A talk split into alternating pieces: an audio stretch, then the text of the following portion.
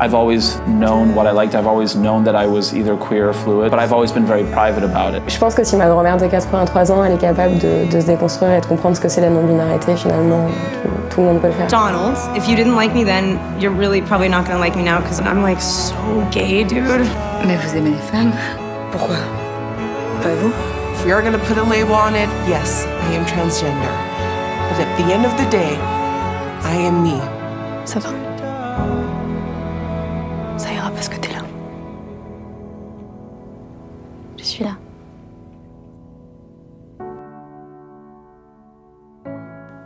Bienvenue sur The Stories of Us, le podcast queer inclusif suisse qui retrace des parcours de vie de personnes LGBTIQA, dans l'apprivoisement et l'acceptation de leur identité. Je m'appelle Anna et au début de ma vingtaine, j'ai compris que je n'étais pas aussi hétéro que j'aurais pu le penser. C'était le début d'un long chemin d'acceptation, de remise en question, de déconstruction qui s'est enclenché. Parfois difficile, des fois hilarant, souvent déstabilisant, mais toujours animé par cette force de me rendre compte que, que je n'étais pas seule. The Stories of Us est un podcast témoin finalement, celui de cette communauté criant haut et fort son existence et sa diversité. Pendant un an, j'ai été à la rencontre de ces personnes qui, dans leur générosité et leur courage, essaient de changer les choses, pour que nous sentions tous et toutes exister dans cette société qui est aussi la nôtre. Chaque épisode est un nouveau témoignage, réel, vécu, authentique. Ils, elles et elles vont vous raconter leurs histoires, notre histoire. Je m'appelle Deborah, j'ai 29 ans, bientôt 30. Euh, mes pronoms sont elle et. Enfin, en, français, j'utilise pas yel, mais en anglais, j'utilise she, they. Voilà. Mais je sais pas, en français, j'arrive pas encore à, me faire euh, au pronom neutre. Euh, enfin, pronom non binaire. Et puis, sinon, euh, qu'est-ce que je fais dans la vie? Eh ben, je fais beaucoup de choses. Mais euh, principalement, comme travail, euh, je travaille chez BioNetwork et je suis euh, responsable de l'incubateur Bowie, qui est un incubateur pour les projets sur les thématiques féministes et LGBTQ. Et puis sinon, je suis aussi cofondatrice d'Interaction Suisse, qui est l'association pour les personnes intersexes et les alliés.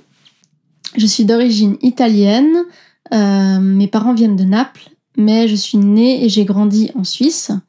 Euh, du coup, peut-être pour commencer, je vais donner une définition de qu'est-ce que c'est que l'intersexuation, parce que euh, souvent, quand euh, on est amené en tant que personne intersexe à faire notre coming out, souvent la première chose qu'on a expliqué, c'est euh, de quoi est-ce qu'on fait le coming out, parce que les gens souvent savent pas du tout ce que c'est que l'intersexuation.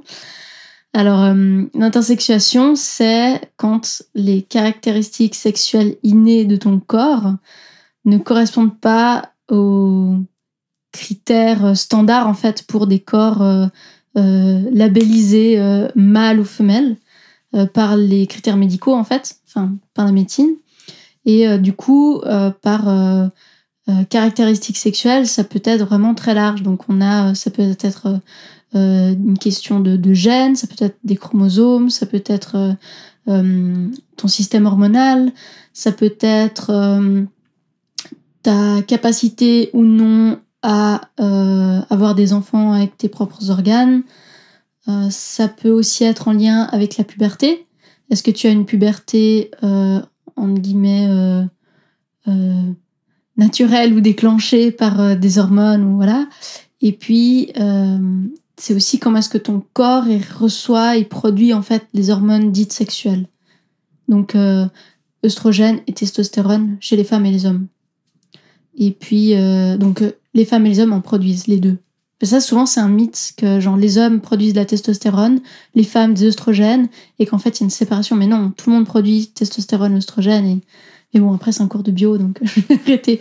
Mais en gros qu'est-ce que ça veut dire? C'est que euh, si on prend un exemple, c'est que des personnes, par exemple, peuvent avoir des... Euh, par, par exemple, un karyotype. Donc, karyotype, c'est quand on sort tes chromosomes.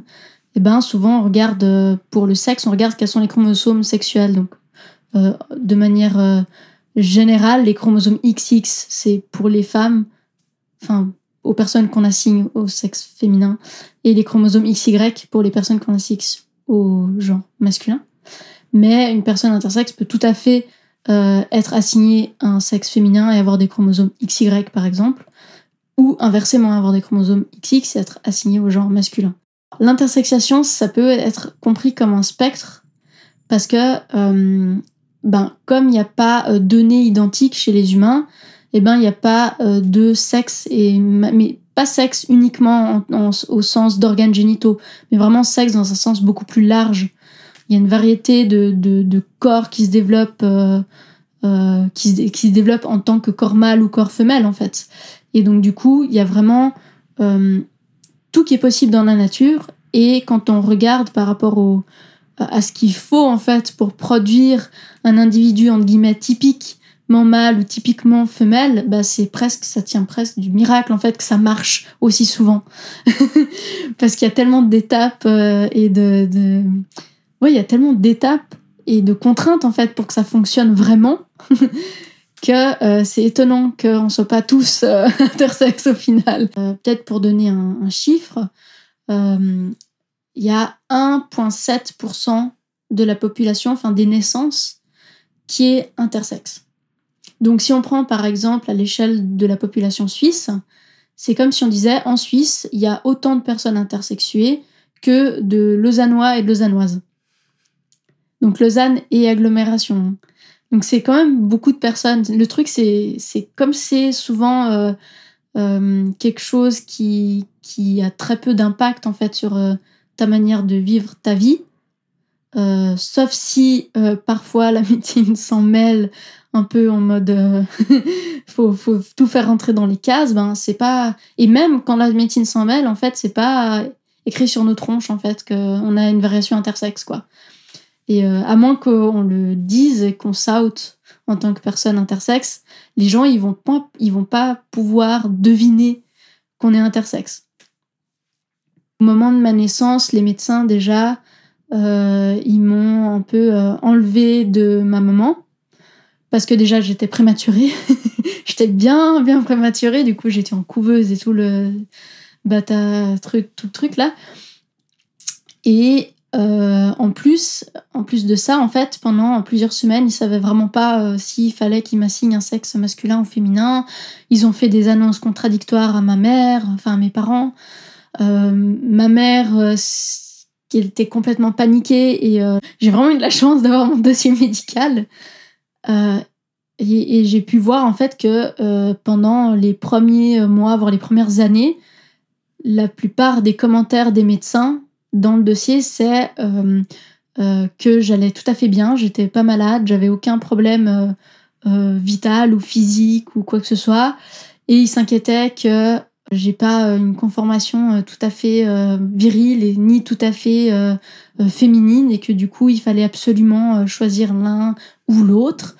Et du coup, ils ont commencé à, consulter leurs confrères et dire est-ce qu'on en fait une femme, est-ce qu'on en fait un homme, qu'est-ce qu'on va lui mettre entre les jambes, est-ce qu'on le perd, est-ce qu'on coupe, est-ce qu'on qu'on rallonge? voilà, et puis tout d'un coup, ils se sont dit ah peut-être c'est on, va peut-être faire euh, un homme. Et tout d'un coup, tu remarques que tout d'un coup non en fait c'est une femme. Donc du coup, euh, après genre euh, trois semaines, un mois, quelque chose comme ça, tout le monde s'accorde pour dire que je suis une fille et qu'il faut m'élever comme fille. Et donc du coup, je me fais opérer pour me conformer à ce qu'on s'attend visuellement chez une fille. On vire mes testicules internes. Euh, j'avais pas de verre, j'avais que des testicules internes, donc on descendu. Euh, parce que du coup, bah, une fille, ça n'a pas de testicules. Hein. et, euh, et, voilà. Et on me réduit tout ce qui est à réduire. donc oui, en fait, on me fait des, des, mutilations génitales, quoi, qui est pour me conformer à ce qui se rapproche d'une vulve. Et puis on dit à mes parents, voilà, euh, c'est une fille, il faut l'élever en tant que fille, euh, soyez fiers de votre fille, et il faut pas qu'elle se doute qu'elle n'est pas tout à fait une fille. Donc faut bien lui, faire comprendre qu'il n'y a pas euh, d'ambiguïté chez elle. Et parce du coup, ma mère, elle a été traumatisée par le fait que les médecins trouvent que je sois ambiguë, etc. Vraiment traumatisée, elle n'arrivait pas à dire le mot, et encore maintenant, elle n'arrive pas à dire ça.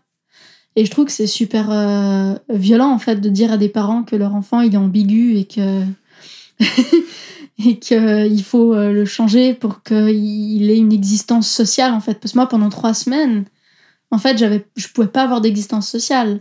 Mes parents euh, pouvaient pas dire à leur entourage que j'étais née, quasiment, parce que du coup ben ils pouvaient pas dire si j'étais une fille ou un garçon. Il fallait pas dire qu'ils savaient pas encore les médecins. Les médecins voulaient pas dire qu'ils savaient pas parce qu'il fallait qu'ils sachent, parce qu'il fallait pas que mes parents aient un doute et que moi plus tard j'ai un doute parce que mes parents aient eu un doute. Enfin bref, tout un merdier. Tout un merdier pour que au final, euh, moi-même, je sois bien euh, une femme cis, hétéro, euh, tout comme il faut. Alors que non.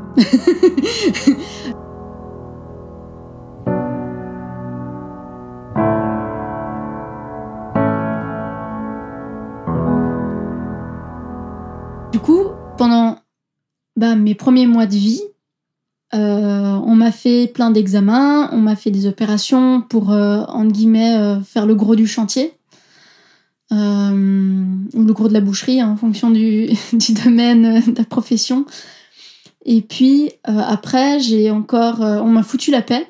Genre, j'ai grandi mon enfance en sachant pas ce qui m'était passé quand j'étais bébé, en fait, parce que du coup, ben, les souvenirs, ils se fixent plus ou moins euh, à partir de 4 ans, quoi. Avant, t'as pas la capacité de garder en mémoire ce qui s'est passé, donc je savais pas.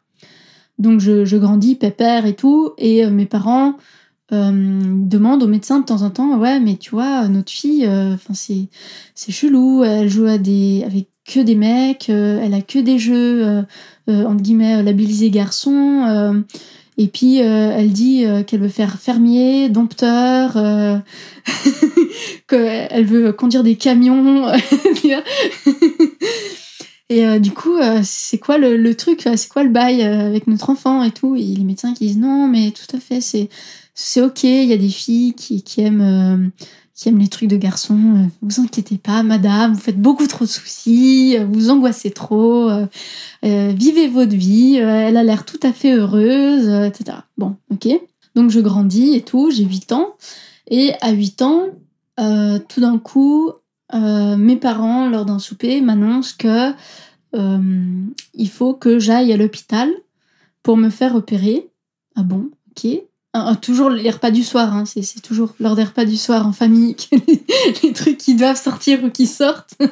Et du coup, on m'explique que euh, ben moi, je peux pas avoir d'enfant parce que je suis un peu différente des autres filles et que du coup, eh ben, en lien avec ça, il faut que j'aille à l'hôpital pour me, faire une opération euh, au bas-ventre et puis euh, voilà. Ok, très bien. De toute façon, je m'en fous. Moi, j'irai à Svalbard pour étudier les ours polaires.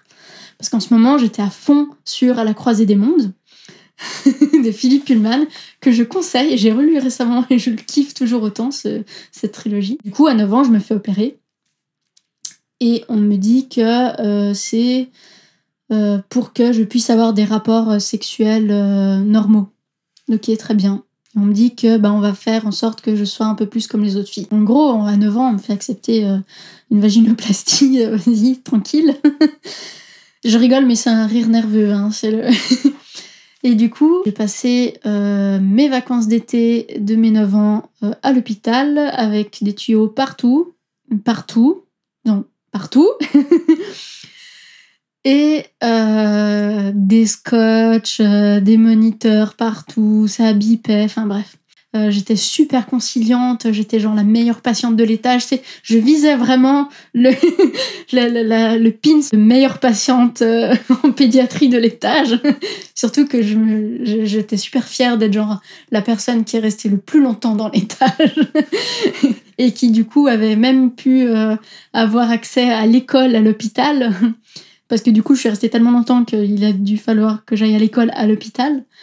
Euh, je connaissais tout le monde à la garderie, enfin, euh, garderie slash euh, endroit où tu joues, tu vois, avec les autres gosses. J'avais mon, mon pote, le grand brûlé, genre tout son corps quasiment visible était brûlé. On était genre ceux qui étaient le plus longtemps là, super fiers d'être là. Voilà. Et du coup, du coup, après, je continue ma vie. Toujours entre, entrecoupé par des visites à l'hôpital.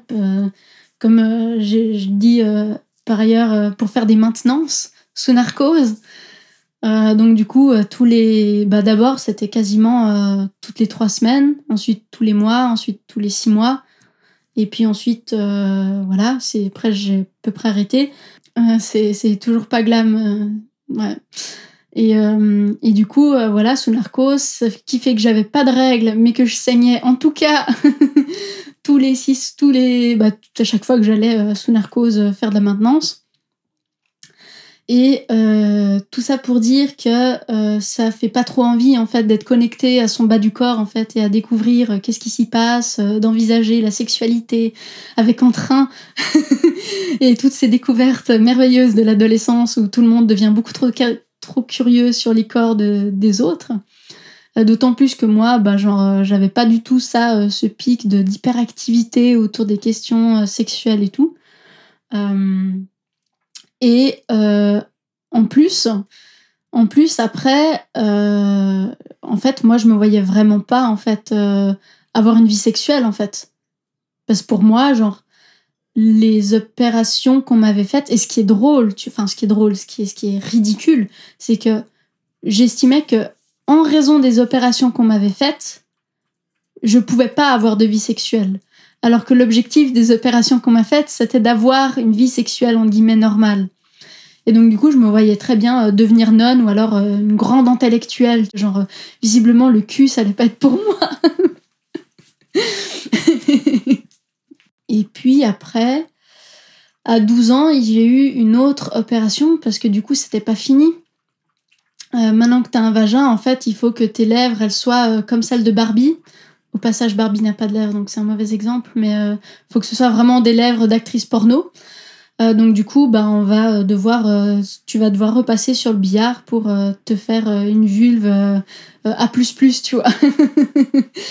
Euh, donc, euh, ce qui signifie euh, rajouter des cicatrices, des hospitalisations, euh, rajouter euh, euh, de la détresse et de l'incompréhension. À 12 ans, j'ai fait cette opération qui était euh, dramatique en fait pour moi parce que ben, ça a vraiment visiblement et durablement changé euh, mon rapport à mon corps, euh, comment mon corps était.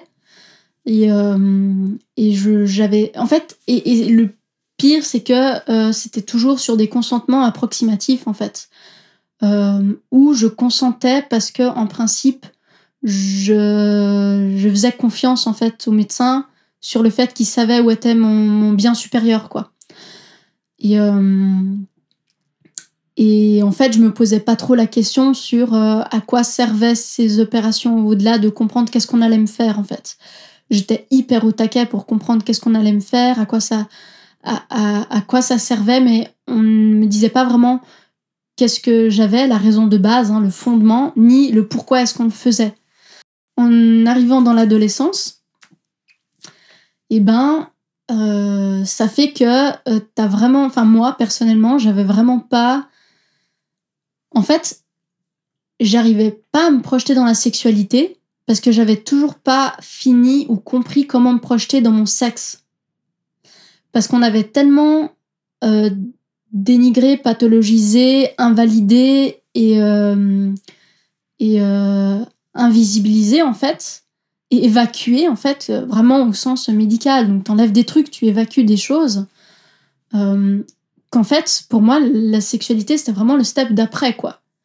Et en plus, je comprenais pas trop pourquoi est-ce que euh, ça allait pas avec moi. Et donc du coup, parce que je comprenais pas trop qu'est-ce que j'avais dans le fond, et ben je me disais ben en fait il faut que je colle le plus possible à la forme qu'ils veulent quoi.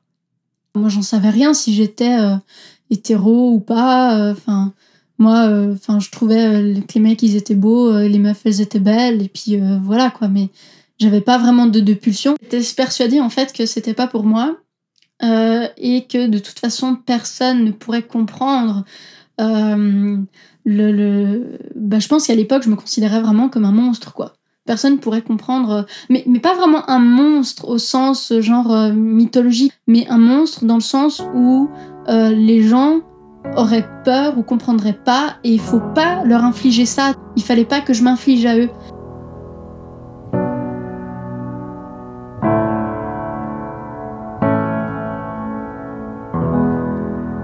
Donc par exemple, j'avais des j'avais des trucs dans la tête comme euh, ah il faudrait pas que ce soit quelqu'un euh, qui sorte avec moi pour la première fois. Faudrait absolument que la personne ait connu une autre fille avant parce que du coup ben il, il pourra pas connaître ce que c'est qu'une vraie fille s'il sort avec moi parce que je suis pas une vraie fille en vrai. Et euh, ajouter à ça que en plus ben j'étais toujours pas euh, binaire dans ma tête. J'étais enfin ça, ça m'avait pas euh, switché, j'étais pas tout d'un coup devenue euh, la meuf. Euh, et du coup ben première fois que je tombe amoureuse, c'était vraiment genre le blackout et je savais pas comment faire, qu'est-ce que je devais faire, si je devais répondre ou pas positivement à la personne. Euh, J'étais tellement paumée et, je, je savais tellement pas comment les codes et je me reconnaissais tellement pas dans les codes qui s'appliquaient aux autres. Et il me faisait peur en plus ces codes qui étaient très très axés sur euh, genre euh, faire faire l'amour quoi. Que, que vraiment genre j'étais vraiment mais paniquée à comment faire pour expliquer à l'autre parce que pour moi c'était impensable de de pas dire en fait de, de pas expliquer à l'autre. Mais j'étais dans la situation où je devais expliquer à quelqu'un d'autre ce que moi on m'avait pas expliqué. Et pas clairement. Et donc du coup ben je, je, j'essayais de, de trouver des trucs un peu mignons comme ça. Genre je disais euh, oui alors je suis un peu différente des autres filles je suis un peu étrange euh, écoute, je suis née avec le sexe des anges, je trouvais des trucs choux. Mais j'y pensais, j'y croyais vraiment que j'étais née avec le sexe des anges à l'époque. Ce qui est tout chou quand même, hein, comme, comme euh, métaphore. Et, euh, et du coup, euh, ben voilà, c'est passé très bien et tout. J'ai quand même fait poireauter le gars, pour le coup, c'était un gars. J'ai quand même fait poireauter le gars pendant une année. Hein. Donc c'est long, hein, une année. Pendant une année, faut vous dire, j'étais au stade pas plus loin que le soutif. Tellement que j'avais peur que ça parte, que ça parte en dessous de la ceinture. Et, euh, et, et en plus, le pire, c'est qu'après une année de patiente attente, de, de juste euh, se découvrir en même temps, enfin, on était jeunes, on était tous les deux un peu flippés, maladroits et tout, puis on, s'aimait beaucoup. Mais quand même, une année, quoi, quand j'y repense, le pauvre. ah là lui aussi, ça le fait marrer maintenant. Mais bon. Et puis, à la fin, quand tu essayes, eh ben, en dépit de tout ce qui était euh, prédit par la médecine, la puissante médecine, eh ben, impossible d'avoir une pénétration euh, vaginale. Pourquoi, monde cruel, m'avoir infligé toute cette merde? Bah, Je pense que c'était en lien justement avec tous les traumatismes euh, que j'avais vécu en lien avec les opérations et tout, et mon corps, il était juste incapable sans souffrir, quoi, euh, d'avoir euh, quoi que ce soit de, de, pénétratif, quoi. Du coup, bah, on est quand même resté un moment après ensemble, parce qu'on s'aimait et tout. On est resté genre euh, deux ans et demi, je crois, ensemble, quelque chose comme ça. Et là, et là à 16 ans, c'est le moment que choisit mon endocrinologue pour euh, me dire, en fait, qu'est-ce que j'avais. Donc, me donner le nom de mon syndrome. On m'a jamais dit à cet âge-là, et même dans le cadre médical, on m'a jamais dit tu es intersexué ou tu as une variation intersexe, ou il y a des personnes euh, qui ont des vécus similaires euh, aux tiens et euh, qui se revendiquent comme étant intersexes. On m'a dit que j'avais un syndrome de résistance partielle aux androgènes. Et pour revenir sur mon exemple d'avant, c'est-à-dire que mon corps ne bite pas, presque pas un mot en androgène, ce qui n'est pas tout à fait correct, Euh, parce que en fait mon corps il comprend euh, les signaux des androgènes, donc y compris la testostérone, mais euh, c'était pas euh, suffisamment euh, bien selon l'équipe médicale qui m'a pris en charge pour que je puisse être un vrai mec. Donc on a fait de moi une femme. en- voilà. Et on a essayé de me faire rentrer dans la case biologique femme pendant, pendant genre, toute ma vie, quoi. Ça m'a permis, à ce moment-là, en découvrant le syndrome que j'avais, de pouvoir aller chercher sur Internet qu'est-ce que ça, qu'est-ce que ça représentait, en fait, qui avait ça. euh, Il y avait d'autres personnes, euh, qu'il y avait plein d'autres syndromes euh, qui étaient considérés comme des variations intersexes, du coup que j'étais pas seule au monde, et, et qu'il y avait des témoignages, blablabla. Et puis du coup, ben, entre 16 ans et 18 ans, j'ai fait une énorme crise existentielle. Et euh, il y avait vraiment tout qui me tombait dans la gueule, quoi. Genre la construction du genre, le fait que euh, on normalise des corps pour euh, pour euh, que euh, ils puissent euh, représenter une norme sociale euh, arbitraire, que euh, le masculin, le féminin, enfin il y a beaucoup beaucoup de choses en fait que à ce moment-là, avant même mes études à l'uni, j'ai commencé à déconstruire sans même savoir que c'était des trucs que typiquement j'a- j'apprendrais euh, euh, en études genre en mode euh, les profs ils disaient ça comme si c'était genre la découverte du siècle quoi. Et moi j'étais là mais en fait c'est l'histoire de ma vie en fait tout ce qui est dit. Et c'est un truc que j'ai ressenti dans mon plus profond de moi, dans mes chairs carrément. Et, et du coup, c'était juste. Mais ça faisait quand même du bien de l'entendre à l'uni parce que ça, ça donnait du crédit et puis ça validait en fait que tout ce que j'avais vécu et mon parcours et tout avait vraiment. euh, en fait, ça avait un sens en fait.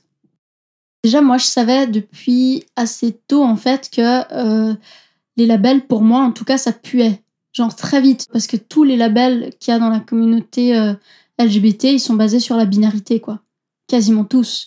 Et donc, du coup, c'est très compliqué si toi-même, t'arrives pas à faire sens, en fait, dans cette binarité et t'as pas envie, en fait, tout simplement de, de, de, rentrer là-dedans, ben, ben, en fait, comment tu réponds si t'es hétéro, si t'es homo? Enfin, je veux dire, moi, si je couche avec une femme, euh, je vais, je me considère pas comme une lesbienne. Pour moi, c'est genre, je suis une, une personne intersexe qui a une relation sexuelle avec une femme diadique. Parce que forcément, bah, je vais pas fonctionner de la même manière. Euh, Enfin, pas tout à fait de la même manière. Après, avec un mec non plus, je vais pas fonctionner de la même manière. Il y a des mécanismes autour du plaisir et de comment est-ce qu'on s'excite et tout qui sont similaires. Mais du coup, t'as pas vraiment genre euh, de, de, de, de- Je sais pas comment dire ça. T'as pas un. Un truc tout con, tu peux pas vraiment te repérer aux mêmes choses. Tu dois vraiment être dans la communication et puis dans l'écoute et puis dans le toujours te demander est-ce que euh, est-ce que c'est comme ça qu'il faut faire? T'as moins les guidelines euh, que tu que tu Enfin, t'as pas le manuel du zizi sexuel qui fonctionne sur toi, par exemple? Du coup, j'étais vraiment dans une période où je me suis dit, bah, soit je comprends comment mon corps fonctionne, soit c'est bon, j'en ai fini avec la sexualité, c'est bon. Et, euh, et du coup, ben, ça coïncidait aussi avec cette réflexion autour de bah, dans quelle case je me, je me mets. D'un côté, il y avait le fait que euh, tous ces labels binaires me convenaient pas et tout. Mais d'un autre côté, le moment où j'ai trouvé le label intersexe, j'avais l'impression que genre euh, c'était vraiment genre euh, l'explosion du Big Bang dans ma tête, que toutes les pièces qui se mettent à sa place et euh, je me, je, je, j'arrive à, à, avoir accès en fait à une communauté culturelle de vécu, de sens commun avec qui je partage des choses, des expériences, des discriminations, des envies, des, des luttes et tout. Et en fait, sans ça, en fait, j'aurais vraiment pas du tout pu être où j'en suis aujourd'hui. Moi, sans avoir, euh, sans avoir eu la connaissance que j'étais intersexe et m'être identifiée à ça, mais je pense que je me serais suicidée depuis. Donc du coup, enfin, ouais, un label, c'est pas que une étiquette, quoi. Moi, j'en ai beaucoup souffert pendant toute la période où on me disait rien. c'est qu'en fait, tu existes sans qu'on nomme ton existence. Et c'est super dur parce que pour exister dans la société, ben, il faut de la reconnaissance sociale. Pouvoir me dire, ben, en fait, je suis intersexe, parce ça a vraiment calmé, en fait, mon, mon espèce de, de, délire à savoir si j'étais plus une meuf, plus un gars, euh, hétéro ou pas. euh. Ça m'a permis de, de réaliser que ce délire à vouloir me caser entre deux trucs qui étaient euh, supposément opposés et, et pas du tout compatibles, c'était les gens qui, qui, qui me l'imposaient en fait. Et moi, j'avais vraiment pas besoin de ça. Cette opposition, elle, voulait rien dire pour moi. Et je pense que euh, quand j'ai découvert le terme d'intersexe, euh, dans ma tête, je pense que en même temps, je découvrais plutôt le terme d'être non binaire. Je me suis dit, enfin, je, pense que entre euh, 16 et 18 ans, j'ai vraiment réalisé que j'étais une personne non binaire. Et le fait que je sois intersexe, en fait, et que je puisse me, me, considérer comme intersexe, bah, ça m'a aussi permis de, de, faire la paix euh, cette histoire de est-ce que je suis assez femme ou pas, est-ce que. euh, Puis surtout que tout ce qui m'a été fait euh, pendant euh, mon enfance, en fait, c'est irréversible. Donc même si j'avais envie de changer d'avis, euh, parce que je, me revois euh, des fois euh, devant mon miroir en tant qu'ado euh, à euh, euh, me mettre en position genre bodybuilder, faire saillir mes muscles, cacher mes seins, et me dire t'es vachement beau gosse. Et, euh, en plus ça, ça, ça fitait à certains moments avec euh, comment je me sentais dans ma tête, bah pendant mon enfance quoi. Et, et en même temps ça, ça faisait un peu la paix avec ce fait que bah, j'avais pas besoin d'être absolument l'un ou l'autre et que d'être moi-même, juste moi et fuck tout le reste, c'était tout à fait possible. Et je pense qu'à partir de là, j'ai vraiment commencé à pouvoir être qui j'étais vraiment.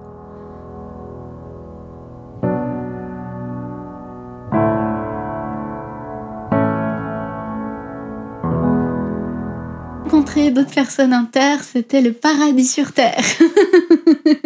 je, promets, je l'avais pas, euh, prévu. Mais genre, c'était vraiment incroyable.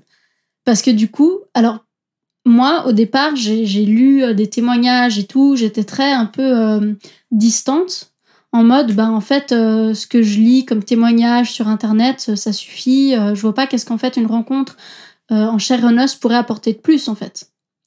Et la première fois que j'ai rencontré une autre personne inter, on est rentré chez elle, on s'est assise dans sa cuisine et on a parlé pendant 5 heures non-stop.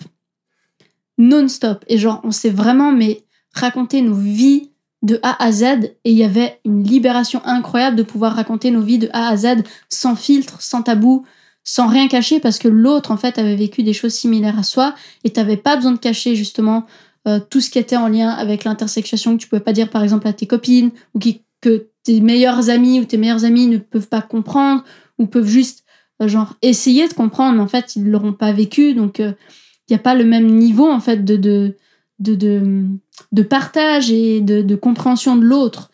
Et franchement, c'était vraiment incroyable comme expérience. Déjà avec une personne, et après, au cours du temps, des ans, quand j'ai rencontré la communauté intersexe européenne, et genre en deux ans, j'ai rencontré plus de 60 personnes intersexes. Et genre à chaque fois, t'as la même magie qui s'opère. Et à chaque fois, t'es genre halluciné par euh, le fait que à la fois on a des orientations euh, sexuelles, des identités de genre et des variations intersexes complètement différentes, mais en même temps, malgré tout ça, il y a toujours un truc hyper fort au cœur en fait qui fait que oui, en fait, tu réalises que ça veut dire quelque chose qu'être intersexe dans un monde qui est euh, binaire, qui est diadique euh, et tout. Et, du coup, c'est super fort en fait pour moi rencontrer les, autres personnes intersexes et je trouve dommage que ce soit pas une étape obligatoire limite mais même d'un point de vue médical, étape obligatoire pour pouvoir simplement euh, faire son chemin, s'accepter, et puis aussi voir d'autres personnes qui ont un vécu similaire à toi, parce que c'est pas euh, genre Michel qui est urologue cis, marié, hétéro, qui va pouvoir capter en fait ce que toi, en tant que personne intersexe de 12 ans, tu te poses comme question sur la vie, la sexualité, les relations humaines, euh, qu'est-ce que, où est-ce que toi tu te positionnes là-dedans, mais que tu sois genre euh, euh, binaire ou pas, parce que ça aussi c'est un truc qu'on confond souvent que genre tous les activistes intersexes c'est des personnes non binaires qui sont pas hétéros et tout. En fait non. En fait non. La raison pour laquelle on est activiste et pour laquelle on revendique autour de la du l'identité intersexe, c'est que simplement on a des luttes en commun, on veut pouvoir décider qu'est-ce que autrui fait à notre corps à nous, pouvoir savoir pourquoi est-ce qu'on le fait, quelles seront les répercussions sur notre vie, quelles sont les alternatives, est-ce que nous-mêmes on a le droit de choisir en fait ce qui est le mieux pour nous en fonction de ce que nous on pense euh, être nos besoins et être accompagné là-dedans. C'est pour ça qu'on se bat en fait. Et je pense qu'il n'y a même pas, euh, je sais pas, je pense qu'il y a vraiment un, écart euh, monumental entre la médecine et ce qu'elle comprend de l'intersexuation et les personnes intersexuées elles-mêmes mais simplement parce que euh, la médecine n'arrive pas à ce stade de compréhension où elle comprend le côté humain, en fait, profondément humain d'une personne intersexe dans un monde humain. Elle va vraiment s'occuper de tout ce qui a lien avec le corps et le développement du corps et comment est-ce que le corps fonctionne et tout. Et du coup, euh, c'est super compliqué, en fait, en tant que, que, personne inter, de pouvoir, euh, ben, de pouvoir être vraiment compris par quelqu'un qui est diadique, tu vois. Et rencontrer d'autres personnes inter, c'est vraiment quelque chose qui casse ça, en fait. Ça casse, en fait, cette distance petite, mais toujours présente qu'il y a entre toi et une autre personne diadique. En Suisse, en ce moment, par rapport à la, situation médicale, ben ça a un petit peu évolué, un tout petit peu évolué par rapport euh, à ce qui se passait euh, dans les années 90 quand je suis née et de manière générale de ce qui se passait dans les années 50. À, à savoir que euh, entre les années 50 et 2000 dans le monde, il n'y a pas grand-chose qui a changé par rapport à la prise en charge des personnes intersexes, malgré les, revendications en fait des personnes concernées à partir des années 80 quoi. Donc on est quand même sur du bientôt 50 ans de militantisme intersexe. oui, tout le monde s'en fout. Mais en Suisse, euh, ce qu'il y a, c'est que gentiment, ils commencent à déjà informer les patients sur ce qu'ils ont, toujours de manière pathologique. Hein, ça, je pense, la médecine pense en termes de pathologie, donc je pense qu'on ne sera pas débarrassé euh, des, euh, des, discussions pathologisantes sur nos corps avant très longtemps. Mais on commence de manière très très frileuse à expliquer vraiment et donner le choix aux patients de ce qu'ils veulent faire et de ne pas faire des chirurgies euh, trop précoces. Maintenant, précoce, qu'est-ce que ça veut dire? Avant, précoce, c'était euh, avant 24 mois de vie, quoi. Donc maintenant, il y aura des chirurgies pendant l'enfance, il y aura des chirurgies pendant l'adolescence, et il y aura aussi peut-être des chirurgies euh, auprès, sur des personnes qui, en fait, n'ont pas tout capté de ce qui leur était expliqué. Mais on leur explique les choses un peu mieux qu'avant. En tout cas, ça, c'est sûr et certain. Mais par contre, il n'y a toujours pas il n'y a toujours pas de mise en lien avec des personnes euh, adultes concernées, avec des groupes, par exemple, de personnes concernées qui ont été opérées ou pas opérées, parce qu'il y a des personnes pas opérées intersexes. Euh, les médecins y croient pas, mais il y en a. Enfin, je veux dire, dans les mouvements intersexes internationaux, sur euh, genre 60 personnes, tu trouves facilement une dizaine de personnes qui n'est pas opérée ou qui n'a pas vécu toutes les opérations qui euh, font partie du, euh, du panel qu'il faut faire pour telle ou telle variation intersexe. Et donc du coup, euh, il faudrait en fait ouvrir l'accès en fait aux personnes concernées à la communauté pour que ces personnes puissent bah, déjà, savoir qu'il y a une communauté, qu'ils sont pas tout seuls, que les gens ont des vies professionnelles, amoureuses, des familles, et que en fait tu peux tout à fait être heureux et intersexe en Suisse et ailleurs dans le monde. Hein en étant opéré ou en n'étant pas opéré. Et je pense que ça permettrait aussi euh, aux personnes concernées qui sont jeunes, euh, genre, euh, mais même pendant l'adolescence, pour moi 16 ans c'est jeune. Par exemple, je pense que si à 16 ans, on m'avait proposé une, une opération pour avoir des rapports sexuels pénétratifs plus simples, eh ben, je pense qu'avant d'avoir rencontré la communauté, avant d'avoir vraiment capté ce que c'était intersexe, qui était intersexe, qu'est-ce que ça voulait dire, ben, j'aurais dit oui à nouveau, sans savoir en fait qu'est-ce que ça impliquait ce oui et quelles étaient mes, mes alternatives. Donc je pense que vraiment, là, ce qui manque en Suisse, c'est ça. Il faut arrêter de, sur prétexte que euh, secret médical, mon cul, on va pas parler directement des, des, des, trucs médicaux, en fait, quand on se rend compte déjà il y a une rencontre humaine qui se produit comme avec n'importe qui. Et puis on va pas.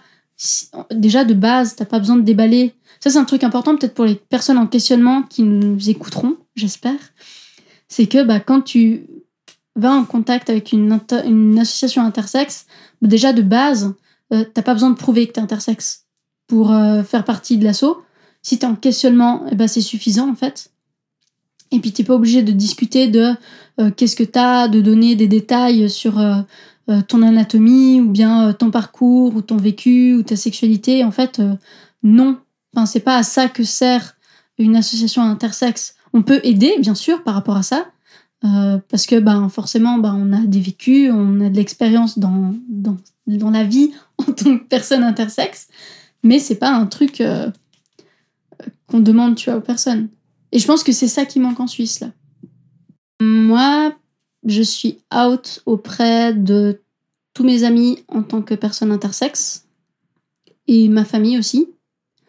En même temps, ça aide pas hein, de pas être out quand euh, t'as un, film documentaire sur France 2 qui tourne en toute la francophonie et aussi euh, au-delà de la francophonie. Donc euh, oui, ça c'est un truc.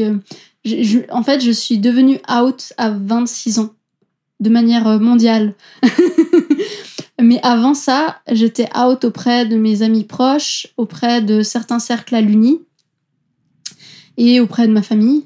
Parce que forcément, ma famille, elle a été au courant avant moi-même que j'étais intersexuée mais, pas sous la forme, enfin pas sous le, le, terme d'intersexe. J'étais out en tant que l'enfant qui est né avec des trucs pas tout à fait comme il fallait. mais donc du coup, ouais, je suis complètement out en tant que personne intersexe. Et puis, je suis out en tant que personne non hétéro auprès de mes parents, de ma sœur, de mes amis, mais pas vraiment de ma famille en vrai. C'est un truc que j'ai jamais vraiment discuté. Mais, mais de temps en temps, enfin, moi j'aime bien être la personne qui, euh, pendant les repas de famille, balance des blagues euh, qui montrent que t'es pas hétéro. Donc, euh, je pense que s'ils n'ont pas compris le message, c'est qu'ils avaient un problème d'ouïe. par rapport au coming out, quand je dois en faire un en Suisse maintenant, j'ai l'impression que les gens sont peu informés en fait. Donc du coup, quand tu fais un coming out, comme tu dois aussi expliquer qu'est-ce que c'est que l'intersexuation et qu'est-ce que c'est que d'être une personne intersexe, eh ben, euh, tu dis ce que tu veux à la personne, parce que la personne, elle saura juste ce que tu dis, en gros. Et, mais par contre, euh, mais par contre, il y a quand même des, des, croyances ou des, des, questionnements ou, ou des trucs un peu, euh, des questions un peu parfois bizarres qui apparaissent, genre par exemple quand tu dis que tu es intersexe et tout et et qu'on te demande si t'es opéré, bon déjà, demandez pas ça à une personne intersexe, s'il vous plaît. C'est comme quand vous demandez à une personne trans euh, ce qu'elle a entre les jambes. Euh, s'il vous plaît, arrêtez avec ces questions, mais s'il vous plaît. Passez à autre chose, occupez-vous de votre entrejambe à vous. Ça, je pense que c'est... Mais c'est rare. Souvent, en général, les personnes, euh, ils savent pas ce que c'est, donc tu leur expliques. Puis après, ils sont là, ah ok, bah très bien. En tout cas, moi, par rapport à ce que je mourrais de peur quand j'étais ado, à l'idée que quelqu'un sache que je sois euh, différente. Déjà, je ne savais pas dire en quoi j'étais différente, mais après, quand j'ai su que j'étais intersexe, je mourais de peur que les gens le sachent. Et du coup, après, quand j'ai commencé à faire mes coming out et je me suis rendu compte qu'en fait, Peanuts, tout le monde, en guillemets, s'en fout, ça change rien euh, au fait que tu es quelqu'un qu'ils apprécient. Et, et du coup, ça permet. Moi, personnellement, des coming out en tant que personne intersexe, ils ont tous été super positifs.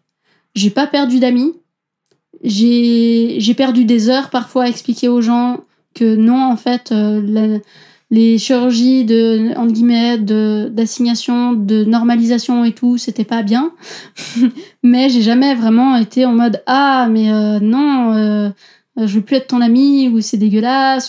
C'est quelque chose que j'ai aussi retrouvé auprès de mes amis non suisses, quoi. Donc je pense qu'il n'y a pas après, moi, j'ai un cercle d'amis qui est vachement. Euh, qui est super euh, queer quand même. ça aide. Euh, qui est super bienveillant. Et je pense que ça aussi, ça aide beaucoup.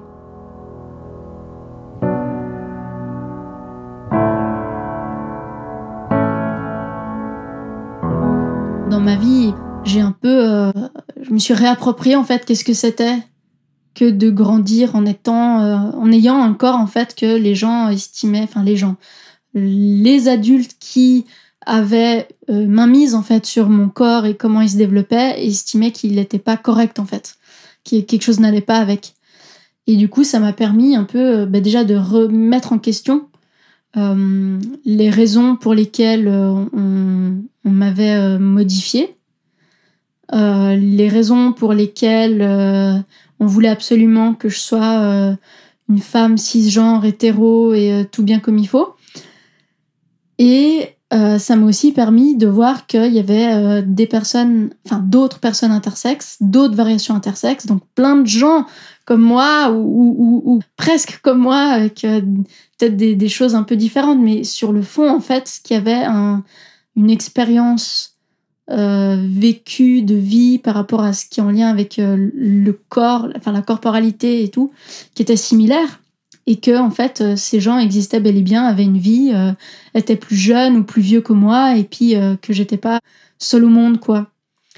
Et, du coup, ça a vraiment été une énorme claque. Mais ça aussi, ça m'a aussi mis, enfin, ça m'a mis une énorme claque hyper positive mais ça m'a aussi mis une claque hyper négative parce que je me suis dit, bah, en fait, si on, était vraiment là, en fait, quel était le besoin euh, de nous charcuter, en fait? Enfin, de nous changer, de, nous imposer euh, euh, ce qu'on nous a imposé et, et pourquoi en fait on a pensé que c'était invivable en fait de vivre tel qu'on était.